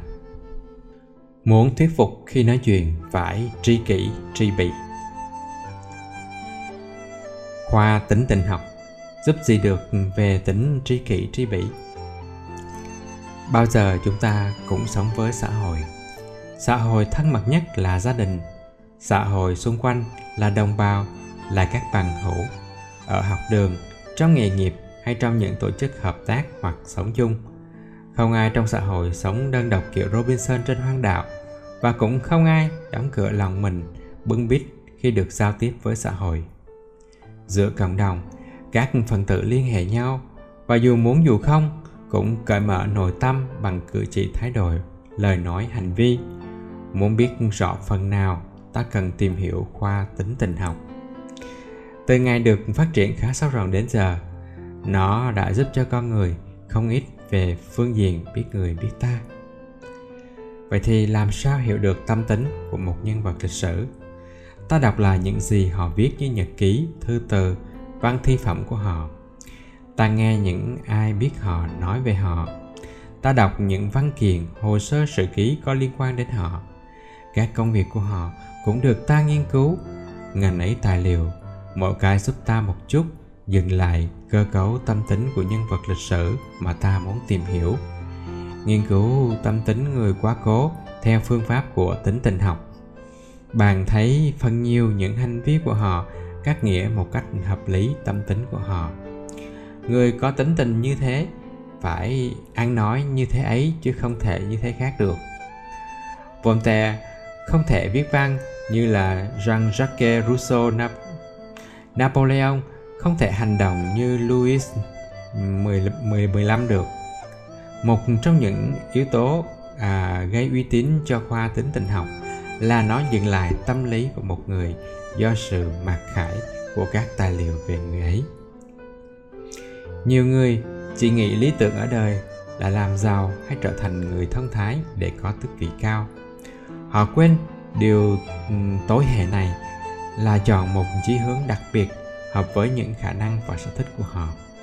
Chí hướng ấy điết xác một cuộc đời, một của từng người và quy định giá trị của người ấy. Chí hướng chỉ được thành công tùy tính tình có hợp với nó chăng? Một người hướng ngoại mà chọn những nghề ít hoạt động, chôn thân nơi bàn giấy thì cuộc đời của họ làm sao rực rỡ được? René de Lessen nói thật chí lý người ta làm hư chí hướng. Nó là hôn nhân của con người và là giá trị. Hoặc người ta muốn làm điều không làm được, hoặc tại vì người ta không muốn làm điều có thể làm được. Biết bao nhiêu người khi cao tuổi thấy đời mình hư hỏng, tại không biết rõ khả năng của mình mà cứ chọn một nghề vì thấy kẻ khác làm nghề ấy thành công. Trong những cuốn tự truyện, nhiều doanh nhân hay than thở rằng đã lỡ làm việc này việc nọ mà thấy bất lực nên bỏ dở dang. Sao họ không nhờ khoa tính tình cho họ biết loài tính tình nào thành công trong nghề nghiệp nào? Nhà giáo dục chịu trách nhiệm hướng dẫn đến lương tâm hay hướng nghiệp cũng không thể không nhờ đến khoa tính tình học. Giáo dục con nít cũng như hướng dẫn một người trưởng thành vào một nghề. Tiên khởi, nhà giáo dục phải biết tâm tính của kẻ ấy. Họ phải ý thức rằng họ chịu trách nhiệm một phần nào đó về sự thành bại của kẻ thù giáo sau này trên đường đời. Tiếc thay, nhiều nhà giáo dục ngày nay chỉ biết cung cấp kiến thức mà bất cần kẻ thù vẫn thu thập được hay không. Kết quả là học sinh sinh viên ngày nay đa số văn hóa cao mà đành một mình một chọn một nghề nghiệp. Họ lăn mình vào máy rủi mà chọn chí hướng rủi một lần mà biết chừng nào lại gặp may. Nếu bạn phải cải huấn những trẻ phạm pháp, hay bạn phải xử những tội nhân trẻ tuổi, bạn nhờ môn học nào để thi hành chú đáo bổn phận của mình? Chắc chắn phải dùng tính tình học. Quan tòa phải biết tại sao một đứa trẻ nào đó nhúng tay vào thứ tội ác đó. Phần nhiều trẻ phạm pháp được tòa án gửi về một tổ chức cải huấn. Nhà giáo dục phải tìm biết mỗi trẻ ấy có tâm tính thế nào. Tâm tính của nó liên quan làm sao với tội lỗi của nó. Sẽ coi hoàn cảnh làm cho nó phạm luật hay tài tính tình của nó. Ví dụ, một trẻ phạm luật công bằng, quan tòa cũng như nhà giáo dục phải biết nó ăn trộm, ăn cắp vì nghèo túng hay vì quá tham lam hoặc lười biếng mà không muốn làm ăn lương thiện. Nếu bạn là một nhà thần kinh học, thì bạn cần khoa tính tình hơn hay hết. Vì xét cho kỹ, phạm vi hoạt động của khoa tính tình học rộng hơn thần kinh bệnh học. Khoa sau này chỉ nghiên cứu những bệnh nhân, còn khoa tính tình học nghiên cứu chẳng những người bệnh mà cả người lành mạnh nữa. Biết vậy, bạn có thể nhờ khoa tính tình để trước hết biết thân chủ của bạn thuộc loài tính nào, rồi đối chiếu các hành vi của họ lúc mạnh khỏe với các việc họ làm lúc đau bệnh để xác định bệnh trạng của họ và cách điều trị họ. Cũng nhờ tính tình học, người ta định đoạt về hôn nhân. Đôi trai gái muốn lập gia đình đứng đắn và hạnh phúc, tất cả phải lựa chọn tính thuận hợp nhau, nếu không biết những luật sơ đẳng của khoa tính tình. Còn chọn bạn, chọn người công tác, chọn thuộc hạ để giao việc. Làm sao biết tâm tính của họ để ta khỏi lầm mà chọn người xấu và bất tài. Người ta cũng có thể đánh giá một chế độ chính trị, biết được tương lai của nó, hay tìm ra các nguyên nhân của một triều đại, một phong trào chính trị nhờ cách nghiên cứu những nhà lãnh đạo bằng khoa tính tình học. Đó là chưa nói, sự giúp ích của khoa ấy áp dụng trong việc tìm hiểu tâm lý đoàn thể, quần chúng trí thức hoặc bình dân và tìm hiểu tâm lý từng dân tộc một lãnh tụ thuộc giống người Latin, một lãnh tụ thuộc giống người Nhật Nhĩ Mang bàn truyền với một lãnh tụ Á Đông về một vấn đề nào. Rất dễ có những quyết định khác nhau, cách nhìn vấn đề khác nhau. Rồi ngay khi đồng quan điểm với nhau, người ta có thể khác về thái độ đồng tình nữa. Người đồng ý kiên quyết cứng rắn, người đồng ý mà hóm hạnh, người đồng ý mà đổi ý chừng nào cũng được. Tóm lại, nhờ những bằng chứng trên. Ta nhìn nhận ở tính tình học, công không nhỏ và phương tiện giúp ta tri kỷ và tri bị vậy thì tại sao phải tri kỷ và tri bỉ? Biết người biết ta, để sống đúng lý tưởng con người. Có nhiều lý do mà hai lý do này quan hệ nhất cho ta. Khoa tính tình giúp ta nhận ra vai trò của sinh lý và tinh thần trong sự cấu thành tâm tính tỉnh tình phát triển trên cơ sở vật chất là thân thể. Nếu bất kể ánh sáng, chỉ dẫn của lý trí hay nghị lực điều khiển ý chí, thì con người sống toàn bản năng. Mà như vậy con người không khác gì cầm thú, chỉ biết ăn uống, ghép đôi, bài tiết. Nhờ tính tình học, ta am hiểu tâm tính của ta và của kẻ khác, để nhận thấy rằng cá nhân của ta và tha nhân là lập thành cộng đồng mà lý tưởng số một phải theo là sống đúng lý tưởng của con người. Tuy mỗi tâm tính có phần xấu, nhưng xét chung, tâm tính nào cũng có ưu điểm và có thể giúp con người hướng thượng. Và lại, chỗ mà mọi tâm tính phải chiếm đoạt là cái chân thiền mỹ tức là mọi tính đều phải trở thành tốt.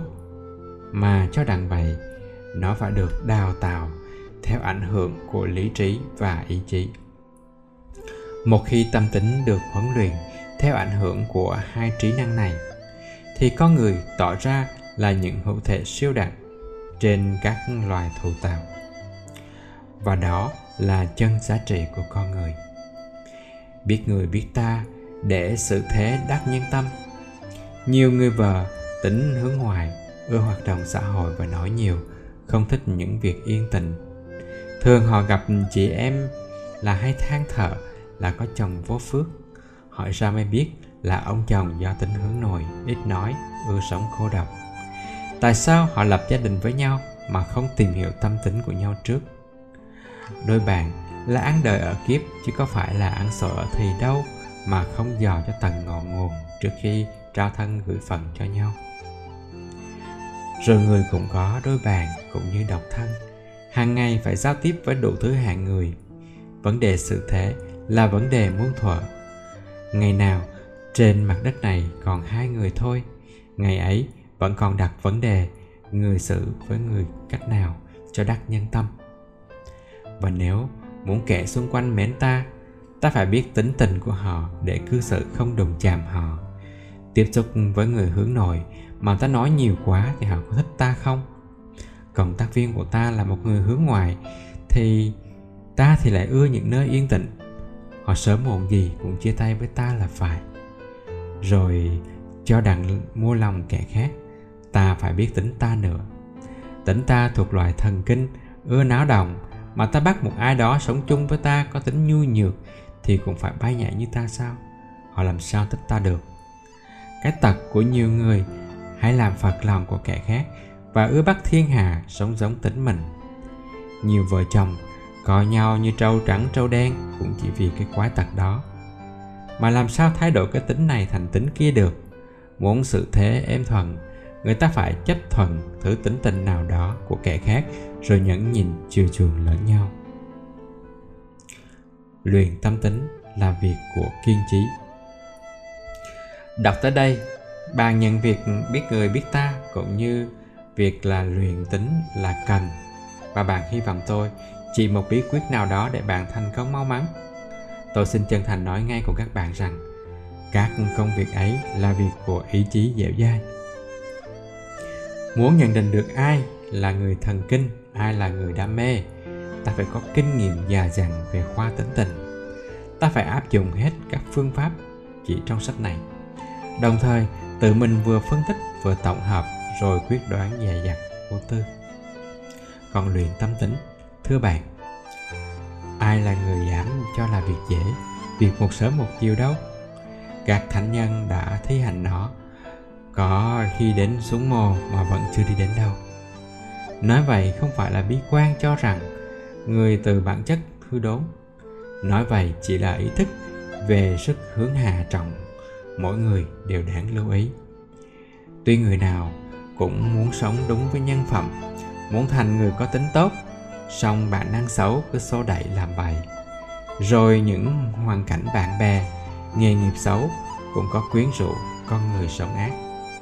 Ngay đức giêsu mà trong giờ hấp hối bản năng xấu cũng làm cho người thấy việc tử nạn, cứu thế quá nặng nề. Người phải nỗ lực mới chiến thắng được sự cảm dỗ ấy. Nỗ lực phải hành vi quan yếu ấy của ý chí là bí quyết không có, không được của bất cứ ai muốn thành người tốt tính. Phải biết tính người để biết tính mình. Biết người biết mình. Giao tiếp với bất cứ ai, càng thấy mình liên hệ đến họ, ta càng thấy cần thiết biết tâm tính của họ. Trước hết là ta nghi kỳ ta sợ, ta không biết họ ra sao, sẽ đối xử với ta thế nào ta nao nức tìm hiểu họ. Dĩ nhiên, biết họ một cách tuyệt đối, biết đúng như là một bài toán về tâm tính của ai, kể cả người trong tấm gương của ta, là việc gần như không thể được. Điều đó là quá rõ rệt, đến độ không cần phải chứng minh. Song ta có thể biết một phần nào đó tính tình của họ xuyên qua tướng diện, ngôn từ và hành động của họ? Vốn hiểu biết này thật hữu ích cho việc giao tế của ta có chừng sau khi ta biết được vài điểm nơi họ, cho ta đã biết rõ họ. Vô tình ta dán tấm nhạc gọi là am hiệu lên tiểu vũ trụ còn vô cùng bí mật đối với ta.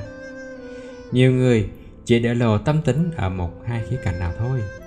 Lắm lúc ta té vào ảo tưởng, vì lấy điều mình cảm nghĩ, cho rằng là người đó chúng ta đã hiểu thật rõ. Đức tính nào, tật xấu nào mà tưởng tượng họ có ta làm kiểu công việc của thầy bói là cho rằng họ có đức này tật kia. Bởi vì suy bụng ta ra bụng người, ta tưởng chuyện gì kẻ khác cũng có phản ứng tâm lý, dũng cảm cũng nghĩ như ta. Ta lại còn tin rằng người ta quen tai, nghe những lối nói chuyện của ta. Tôi thích ăn thịt chó. Tôi gặp một người kiên cử thịt mọc tồn mà khen rằng món dồi làm ở dương gian rất ngon. Kiếm gấp mà ăn kẻ xuống âm phụ lấy đâu mà tìm rằng tiết canh chó, càng ăn thì càng lên tiên, như huyết chó mà trộn với rượu trắng uống rất bột. Người ấy nghe tôi bằng lộ tai thế nào? Họ có méo mặt không? Sao tôi đơn sơ tưởng rằng ai cũng cảm nghĩ như tôi? Lòng người vô cùng phức tạp, chứ có phải ta nghĩ sao nó ra vậy đâu. Vậy thì gặp bất cứ ai, nếu hoàn cảnh cho phép, ta hãy tìm nắm cho chắc cơ cấu tâm lý của họ rồi hãy đặt những vấn đề quan trọng. Vậy thì chúng ta cần biết điểm nào nhất ở người. Dưới đây là những điểm chính yếu mà bạn không nên bỏ qua khi muốn biết tâm tính của một người. Coi họ thuộc giới nào để biết giáo dục của họ, trình độ học, khả năng lĩnh hội và những thành kiến của họ. Họ hành nghề hiện tại là bất đắc dĩ hay vì sở thích, sở năng? Dựa vào tập quán làm việc của họ để biết được khuynh hướng của họ. Cái lợi nào lôi kéo họ nhất? Họ nhắm một lý tưởng cao cả hay bị trói buộc trong cái vòng danh lợi thông thường? Nếu ham lợi thông thường, thì họ có nô lệ tật ích kỷ chăng? Họ thuộc giới trí thức hay bình dân? Nếu trí thức, thì vốn học nhà trường vẫn cỡ nào? Có được vốn từ học bổ túc không? Học cao và tư cách đi đôi với nhau đến mực nào? Nặng lý thuyết hay thực hành thuộc tổng hợp hay là phân tích? Người béo khỏe hay gầy còm? Coi bộ có sức khỏe hay bệnh rê rê người trong khắc khổ hay là thích nhà bếp? Cách phục sức thế nào? Có quá lộng lẫy kiểu cách không? Nhà họ ở huy hoàng hay lụp sụp? Bàn giấy của họ trật từ hay như cây lúc bị bão? Họ có ưa tìm lạc thú tinh thần hay vật chất? Thích nghệ thuật không?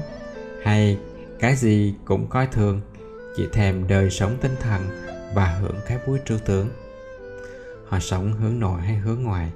Nói cười nhiều hay ít? Giao du với ai? Say mê đọc sách không? Đọc nhiều sách nào? Xưa nay có hay thay đổi nghề nghiệp không? Bạn bè trong nghề là nhiều hay ít? Họ theo tôn giáo nào? Theo rồi, có theo không hay là có thực hành không? Nói điều gì, làm việc có tế nhị hay cậu thả? Nếu gặp lúc họ ăn uống, tâm tính của họ, mấy lúc ấy có như đồ vật trong tủ kính không? Lúc giao thiệp, thường làm thường làm cái gì cho họ tố cáo những mặc cảm của họ? Khéo hỏi coi mục đích của đời họ là gì mục tiêu đấu tranh của họ là tiền, là đàn bà, là danh vọng, là tiến bộ của nhân loại, là cứu vớt chúng sinh hay còn là cái gì khác?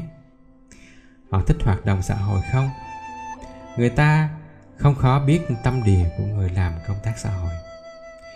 Nếu đối diện với bạn là khách quần thoa, bạn tìm hiểu coi họ độc thân hay đã có đôi bạn vì tâm lý của hai dạng khác nhau. Nếu độc thân thì họ thuộc giới nào? Hấp thụ giáo dục ở đâu. Nếu đã kết hôn, họ đóng vai trò thế nào trong gia đình? Họ chỉ huy chồng chăng? Người chồng có yên tâm về hành kiểm của họ không? Họ đối với gia đình bên chồng, với gia nô thế nào? Về lứa tuổi, dung dáng tiêu tùy hay cường tráng của người đối diện của bạn cũng giúp cho bạn hiểu về tính tình của họ. Các câu hỏi mà tôi đặt ra trên, gián tiếp gợi cho bạn nhiều khía cạnh tâm lý cần thiết là bạn khéo dùng chúng và phải sử dụng óc nhận xét tinh vi. Khỏi lưu ý là bạn phải tế nhị, kín đáo kẻo người ta tưởng là bị điều tra hay do thám đấy. Biết tính người và thiện cảm. Biết tính người có nhiều mục đích mà mục đích ta chú trọng ở đây là gây thiện cảm. Cái thiện cảm cốt là chiều ở, chiều người ta vậy phải biết người thì mới chiều được người chứ. Người kém học sẽ không thích bạn nếu bạn cứ bàn những vấn đề văn hóa quá cao. Người ham danh sẽ mến bạn nếu bạn thành thật bàn về những thành công của họ. Biết một phụ nữ được trong thơ là biết nàng là tay bạn lệnh một người thú với bạn không bao giờ chịu đọc sách là tự thú với bạn, mình lười suy nghĩ, đồng thời cũng tự nhận vốn văn hóa kém. Cái đặc biệt trong sự thế là có nhiều điều mình không muốn thổ lộ. Song, khi vô thức, ta nói điều gì đó vô tình, ta phanh phôi các điều muốn giấu ra. Ai định gây thiện cảm, mà không chú ý chủ tâm biết tính người sớm muộn gì cũng thu kết quả ngược lại với gì mình mong muốn. Khả năng biết tính gần như là một thiên phú mà người ta phát triển bằng kiến thức thu thập thêm, chứ không phải là cái mà ai cũng học được ở nhà trường. Gặp một người hướng nội, ghét tiếp khách, có kẻ không ý thức được chủ nhà có tính ấy, muốn họ ra về sớm. Họ cứ thao thao bất tuyệt, chuyện nam tàu bắt đầu, đến đổi chủ mấy lượt coi đồng hồ, nghĩa là khéo léo đuổi, mà họ cũng cứ ngồi ì. Biết một thiếu phụ mới thụ tan chồng, không ai bàn mãi về cái chết của chồng nàng bàn chuyện với thanh niên mà nhựa yêu đời sôi nổi trong gân cốt mà tôi cứ đi ca tụng đời sống ẩn dật, hưởng nhàn thì tôi hấp dẫn đối với họ không? Nguyên tắc căn bản của cái thiền cảm là làm cho người ta thích. Điều này chỉ có thể thực hiện được khi nào mình biết kẻ khác ưa cái gì. Biết người nhất là để yêu thương người. Bạn có lấy làm là tại sao tôi nói điều đó không? Trong thời gian điều tra sưu tầm tài liệu để viết quyển sách này, tôi gặp một số người ăn nói hành động nhất nhất cái gì cũng chủ quan. Họ không bao giờ biết tự đặt mình ở hoàn cảnh kẻ khác. Thấy ai làm lỗi là họ kết án thẳng tay. Họ muốn ai cũng phải thế này thế nào theo một khuôn thước của tiên thánh mà không nghĩ rằng hàng ngày tiếp xúc với phàm nhân. Nói phàm nhân là nói thú tính, nói yếu đuối, nói khuyết điểm biết bao trường hợp người ta tội lỗi, chỉ tài tính phàm bị đặt trong tình trạng trí khôn không đủ sáng, ý chí không đủ cứng, còn tình dục thì ồ ạt quá. Họ đáng thương hơn là đáng lên án. Vậy tại sao những người cùng là phàm nhân tội lỗi lại nghiêm khắc? Xét hầu hết trong các cuộc bất hòa trong xã hội đều tại mỗi bên không tìm hiểu đối phương. Bên nào cũng chủ quan, bắt thiên hà cảm nghĩ theo mình thật là độc tài và ngây thơ. Đã là xã hội thì đâu phải có một mình ta, đâu phải có một loài tâm tính và việc đời thì như khê phiền toái lắm. Làm lúc xảy ra bất kể ta, chứ có như ta muốn trắng, muốn đen đâu. Người biết khương hài là người hiểu đời, và như vậy chỉ có khi chịu khó tìm tâm tính kẻ khác. Từ kiểm điểm đời mình ta thấy vô số lần ta van xin lòng thương hại của kẻ khác. Van xin lòng thương hại có nhiều hình thức. Từ bàn tay của lão ăn mày đến giọt nước mắt của người tình hối hận. Ở người xin, khác nhau về nghệ thuật làm rung động tất lòng thương hại. Trong người thương hại, ẩn náu nhiều động cơ như bác ái mà ích kỷ, hảo danh cũng có. Người muốn gây thiện cảm không phải cố ý khiêu khích tật xấu trong con người song nhất định không được coi thường các thị dục trên. Ngoài văn sinh có quyền lợi ở kẻ khác lòng hào hiệp, tính quảng đại vì hai yếu tố này mà ai cũng muốn có dịp ban bố lòng thương hại, hao tốn mà thích. Gây thiền cảm lứa đôi. Chung quanh mấy tiếng hạnh phúc gia đình. Về giấc mộng vàng trong tổ uyên ương tôi đã mời bạn xét khá nhiều trong các cuốn bạn gái trên đường đời sự nghiệp hay như bạn trai trên đường đời sự nghiệp, nhất là trong cuốn đời uyên ương. Tuy xét cẩn thận về lý thuyết, tôi không quên xin bạn lưu ý ba điểm thực hành này. Trong thực tế, biết về hôn nhân là một việc, còn được hạnh phúc hôn nhân là một việc khác. Phải triệt để cẩn thận lúc lựa chọn người trăm năm, và chỉ nên cái tóc xe tơ cùng kẻ yêu mình tha thiết, thành thật thôi. Nếu hôn nhân đối với mình không phải là đồng đào, mà là cái bẫy ấm dương, thì sau khi suy nghĩ kỹ nên quyết định thà thiếu hạnh phúc, chứ không để bị khốn nạn. Hơn nữa, hôn nhân tuy là việc phổ thông, nhưng đừng quên nó là vấn đề thị hiếu. Tôi muốn nói, nó gây hạnh phúc hay không tùy từng cá nhân. Phần đông những người an phận, ít đòi hỏi là những người hạnh phúc trong hôn nhân. Cũng như phần đông, những người ưa tạo rắc rối tình cảm là những người bị ái tình trả đũa chua cay nhất.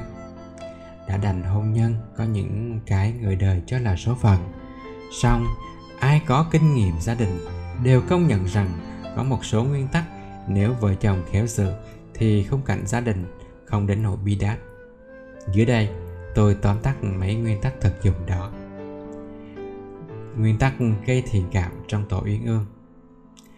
Nhờ kiên nhẫn mà henry ford làm vua xe hơi, còn nhờ khéo khen chồng cách tế nhị mà cô clara bryan đã chế ra henry ford. Bà ford chế ra ông ford bằng cách nào nữa bạn biết không? Đây, hãy nghe ông ấy trả lời. Trong 50 năm sống bên tôi, không bao giờ nhà tôi làm tôi bực mình xin các cô bước lên xe hoa và các bà đừng tái giá tùng thuộc lòng câu ấy. Nếu muốn ly thân hay lôi vợ ra tòa sẽ hôn thú. Hay vừa sống chung với vợ mà còn suối vợ cắm sùng. Thì ngày tối, cứ hết ăn nói vụ phu, đến chê nào vợ xấu, vợ dốt, vợ nghèo. Rồi hay khen cô ít bạc thiệp độ cao, cùng hít hà ca tùng vợ ông này đẹp như tiên, phu nhân ông nọ hiền như phật cha mẹ của ông thẩm phán oliver wendell holmes giao cho vợ ông một ông chồng buổi đầu tính tình xấu như quỷ. Mà chỉ trong một thời gian ngắn, bà đã giúp ông trở thành người chồng khả ái lý tưởng của bà. Bạn gái nào có đôi bạn rồi mà muốn trái tim teo héo như cao khô thì cứ chống đối, ăn miếng trả miếng với tâm tính xấu của chồng. Nữ bá tước Marie Eugenie Eugène Augustine de Montgila gọi tắt là Eugenie là một người đàn bà đẹp như tiên mà nổi tiếng là đồ đệ diêm vương hiện hình phá hoại chồng. Chồng bà Bàn dư biết là Napoleon đệ tam. Trong mấy năm trời, gần phát điên vì tật ghen tuông độc hại của bà. Ông thì nói là tại bà lai rắn hổ. Lúc nản lòng ông, cho mình bị trời đầy có đúng như vậy không? Có phải tại bà mất cốt cách của người và nguyệt lão bất công với ông, hay tại hồi cưới bà làm công việc mà người ta gọi là cưới ẩu cưới tạ không? Ông bất kể cộng đồng tâm tính mà chỉ mê nhan sắc của bà, định nên rằng tướng diện thần Venice, đầu thai của bà là đủ để làm cho ông hạnh phúc. Người đàn ông muốn sau này thành hôn, mồ mã nổi dậy trong tâm hồn, thì chọn đôi bạn bất cần tâm đầu ý hợp mà chỉ lấy vì sắc đẹp làm tiêu chuẩn. Nhờ đâu mà ông Disraeli thích nhắc đi nhắc lại với bạn bè câu này? Qua 30 năm lập gia đình, không bao giờ tôi chán đời vì đã kết hôn. Có phải tại ông yên phận ư? Tại cái gì mà ông cũng tôn bà lên ư?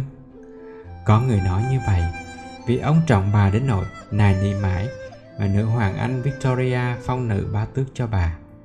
Có lẽ vậy, có lẽ như vậy nữa là tại bà giàu. Ông cưới bà vì muốn đào mỏ ước. song chắc chắn nhất là nhờ bà khéo trở thành bạn tâm tình của ông. Bà an ủi ông, bà cố gắng tỏ ra là trí kỷ lý tưởng của ông. Bạn gái đang đọc tới đây mà chủ trương có chồng, cho cho thuê quả tim của chồng bằng cách chồng làm cái gì thì để làm thui thủi một mình. Có bạn gái nào muốn chôn sống đời sống đứa đôi của mình như vậy không?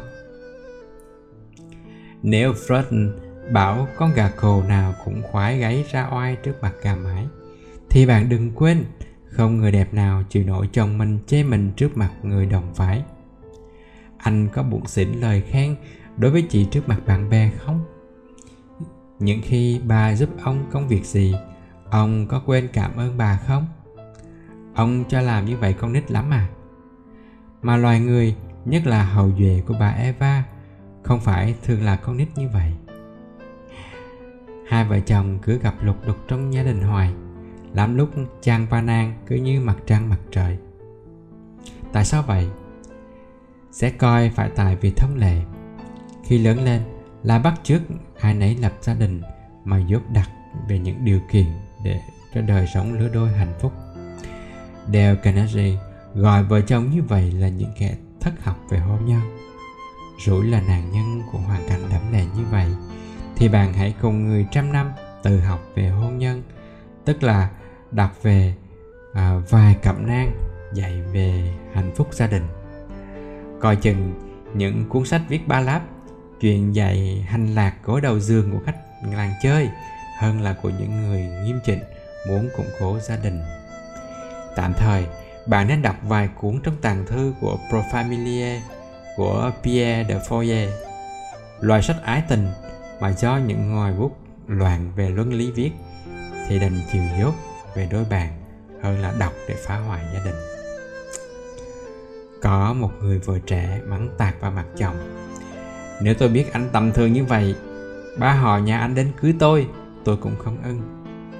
Thế thì chàng đã làm cái gì mà nàng ó lên là tầm thường như thế? Coi chừng chàng hết đóng kịch rồi chăng?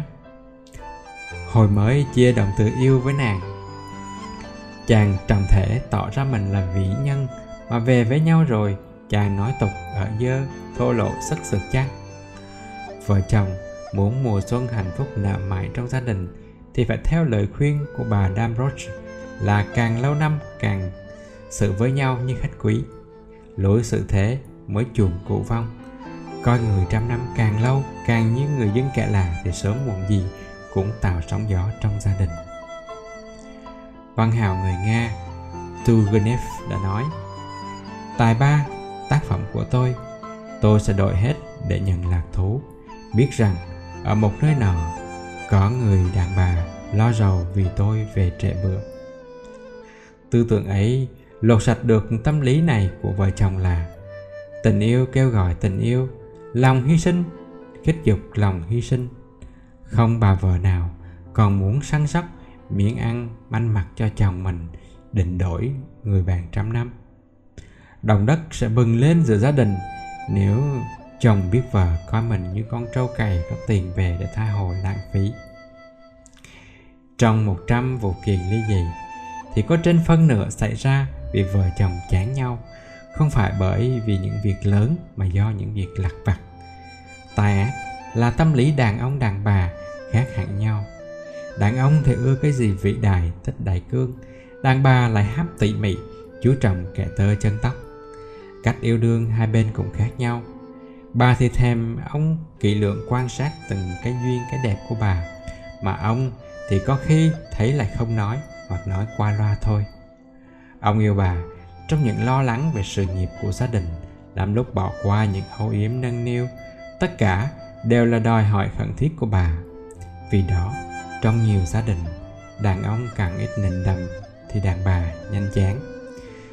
Rồi kể cho công bằng, phải nói điều này nữa. Đàn ông tự nhiên không thích săn sóc lặt vặt người trăm năm sóc lại tự nhiên thèm khát được phục vụ tỉ mỉ nhiều bà vợ bị cõi vì cái gọi là cắm sừng, cũng tại vì người yêu mới của ông chồng, ngày đêm ăn nói tị tê, như rót mật vào tai của ông, chiều chuộng ông từng ly từng tí. Có một số tác giả độc thân, non kinh nghiệm về đời sống vợ chồng, mà lại viết sách dạy uyên ương hạnh phúc. Trong số ấy, có kẻ gián tiếp khuyên đôi bạn đặt nhẹ vấn đề sinh dục. Họ vô tình làm cho bông hoa hôn nhân tàn lùi cả hương lẫn sắc. Vẫn biết vợ chồng không phải chỉ nhắm hạnh phúc gỗ chăn song đừng quên, sinh con là việc trụ cột của ái tình, của kết hôn. Trong cuốn đời uyên ương, tôi đã nói bản nhạc ân ái nào sau cùng cũng kết liễu bằng âm thanh nhục lạc. Trong khung thánh gia đình, vợ chồng không yêu thương nhau thì thôi, chứ đã say mê nhau thì đòi hỏi sinh lý là đòi hỏi ráo riết không bên nào được phép ích kỷ mà làm cho bạn trăm năm không được thỏa mãn, chừng mực đến thành bị dồn ép. Thiếu gì bà vợ vô tình xúi chồng ngoại tình hay lạc vào những đồng của thần bạch mi chỉ tài hát hủi chồng trong những đòi hỏi chăn gối. Chồng cũng đừng quá khắc khổ, trí thức hay chỉ tính việc buông trời bán bệ mà để vợ lạnh lùng, sau cùng cũng sẽ lạnh những hậu quả đáng tiếc lúc anh đi làm bù đầu ở sở chỉ có chuẩn bị nhà cửa, bữa ăn, phòng ngủ trang hoàng để anh về thấy gia đình là tổ ấm không?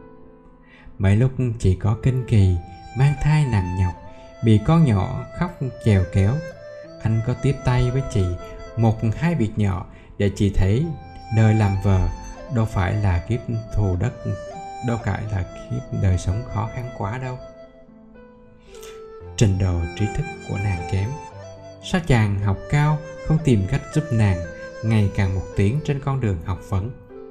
Biết chàng dốc hết tâm trí vào công việc nào đó và công việc ấy là huyết mạch của gia đình, sao nàng cứ chui rút vào các chuyện không cần thiết mà để chàng thui thủi, một mình một bóng trên đường sự nghiệp.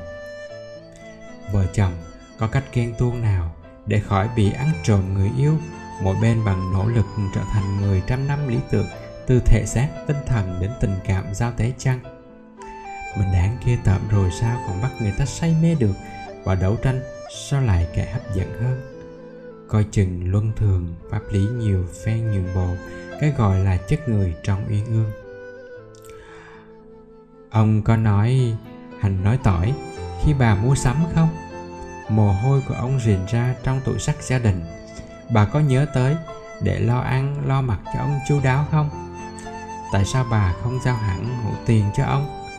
Rồi tại sao ông cứ sợ bà xài lớn mà ông cày sẽ sùm sao vợ chồng không lương thiện với nhau trong tiền bạc, sớm muộn gì cũng coi nhau như trâu trắng, trâu đen. Các mẫu tâm tính thường gặp khi nói chuyện. Có tính tình thuần túy không? Sau khi đọc qua và bà biết đại khái của 8 loài tâm tính, đó là nhu nhược, vô cảm đa huyết lâm ba thần kinh, cảm tình, nóng giận, đam mê. Chắc bạn tự hỏi, tại sao tôi thấy ở tôi cũng như nhiều người xung quanh có những đặc tính của những loài tính kể trên? Vậy có ai là người thuần túy nhu nhược, thuần túy thần kinh hay là thuần túy đam mê chăng? Xin trả lời một cách nghiêm trang với bạn là không ai có tính tình thuần túy như bạn và tôi xét trong các chương trên. Mỗi người đều có ít nhiều lẫn lộn. À, một vài đặc tính của các tính tình ấy tùy theo sự phân phối nhiều hay ít của ba yếu tố quan trọng cấu thành tính tình mà bạn biết khi đã đọc phần thứ nhất của cuốn sách này. Ba yếu tố ấy bạn còn nhớ là cảm xúc tính hoạt động tính và phản ứng trực giác hay phản giác tuy không ai thuần túy thuộc một loài tính đã được phân chia theo Heymans hay Wismar và đã được ừ, trường Gronier điều tra thành lập thành một hệ thống khoa học. Nhưng chắc chắn mọi người uh, có đại khái của một trong loài tám tính tình ấy. Khi nói uh, vấn đề áp dụng khoa học tính tình để nhận định tính tình của ai là nói về vấn đề ước nhận. Nghĩa là uh, nhận phòng ước một phần lớn đặc tính về một loài tính tình mà cá nhân nào đó mang trong mình không biết những kiểu thầy bói bói bài bói mua rùa bói giò gà thì sao? Chứ một nhà tính tình học nghiêm trang không bao giờ nói xác nhận theo kiểu toán học ai có đặc tính nào thuộc loài tính tình nào mà chỉ à, phỏng nhận đại cương các đặc tính ấy mà thôi. Tuy có sự dè dặt ấy khoa tính tình học ngày nay đã làm cho người ta khá tin tưởng về hiểu biết về tâm tính của con người. René larsen nói rằng, ngày nay đã có tính tinh học khách quan, những tương quan và tiêu thức đã bắt đầu có đủ để thiết lập nền tảng thứ nhất cho những kiến thức bảo đảm. Nó giúp những nhà nghiên cứu khỏi bắt đầu xây dựng lại như khi chưa khám phá được gì hết và nó có thể đưa đến những áp dụng hữu ích, miễn là sự áp dụng đó được điều khiển kỹ lưỡng tế nhị vậy thì chúng ta sẽ tìm hiểu một vài mẫu người có tính hỗn hợp. Trong thực tế, không có tính tình thuần túy mà có những tính tình hỗn hợp. Kết quả của sự phối hợp của nhiều ít các yếu tố, cảm xúc tính, hoạt động tính và phản ứng để giúp bạn áp dụng tính tình học trong các việc xã giao, giáo dục, dùng nhân, lãnh đạo, công tác.